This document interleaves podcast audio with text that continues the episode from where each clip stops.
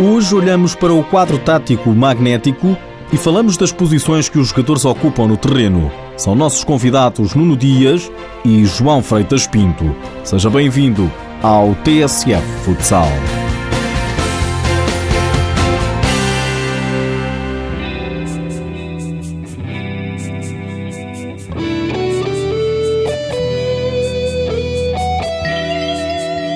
Afinal, em quantas posições é que os jogadores se organizam nas quadras?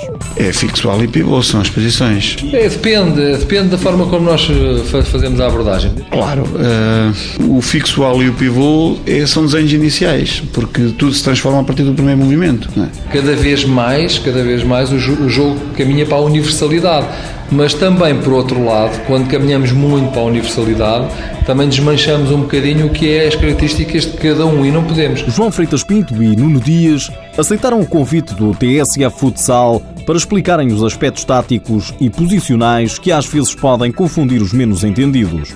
No futsal, há apenas três posições para além do guarda-redes. O treinador do Sporting confirma, mas de caneta na mão explica que isso é apenas no papel e numa fase inicial. O fixual e o pivô é quando nós iniciamos determinada movimentação e eles estão posicionados dessa forma, porque a seguir eles movimentam e de, aquele deixa de ser fixo e, e passa a ser ala e o ala passa a ser fixo, o pivô passa a ser ala, tudo muda. João Freitas Pinto, ex-treinador do Benfica, concorda.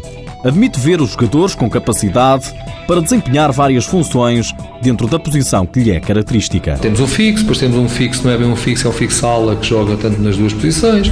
Podemos ter um ala que seja mais de equilibrador no jogo, tenha mais capacidade de manter uma correlação em termos táticos no jogo um dos jogadores uns com os outros, como podemos ter um ala mais eh, criativo e mais desequilibrador no um para um, mas não tão uh, dinâmico na, na, na, na situação de, de, em termos táticos coletivo, do coletivo. Depois podemos ter alas que também fazem a posição de pivô, mas não são especificamente pivôs.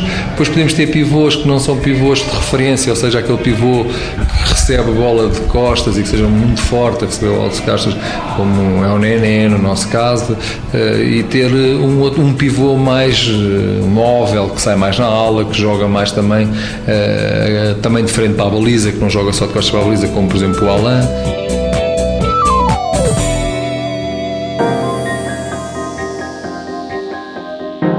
Para além do aspecto ofensivo, Nuno Dias alerta ainda para a importância de um jogador saber defender bem. Normalmente, os fixos, os alas e os pivôs também servem como referência para nós em tipos de, na organização defensiva. Normalmente o fixo é quem marca pivô e o pivô é marcado pelo fixo e é o jogador que normalmente joga numa, numa, numa referência mais ofensiva.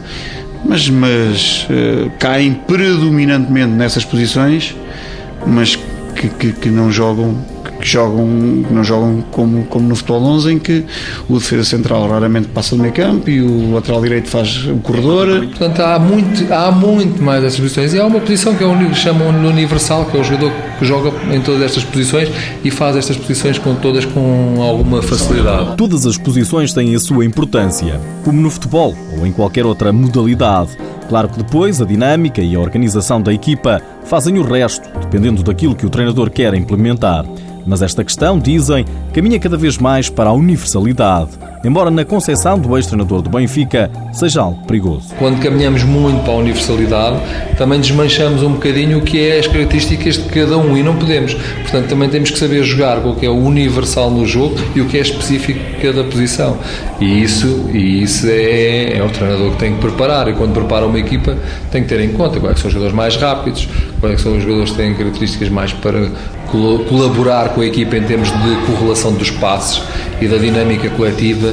Quem é, que, quem é que tem capacidade de gestão de ritmo de jogo? Quem não tem? É que há jogadores que não têm a mínima noção do que é gerir um jogo. Tem, sabem, por exemplo, fazer muito bem, que é pegar na bola, ir no drible num para um, ultrapassar e ganhar uma vantagem, jogar na vantagem. Mas depois, quando chega à altura de gerir um jogo, tocar mais a bola, andar, tocar, tocar para posse de bola, mais para congelar, digamos, o jogo, porque a equipa está com bons resultados, escusa dividir o jogo, jogadores que não conseguem fazer porque não têm essas características. Claro que sim, claro que sim. Jogadores que predominantemente jogam mais em determinadas zonas do campo, até pelas características que têm, mas que toda a gente saiba fazer um pouco tudo. é isso.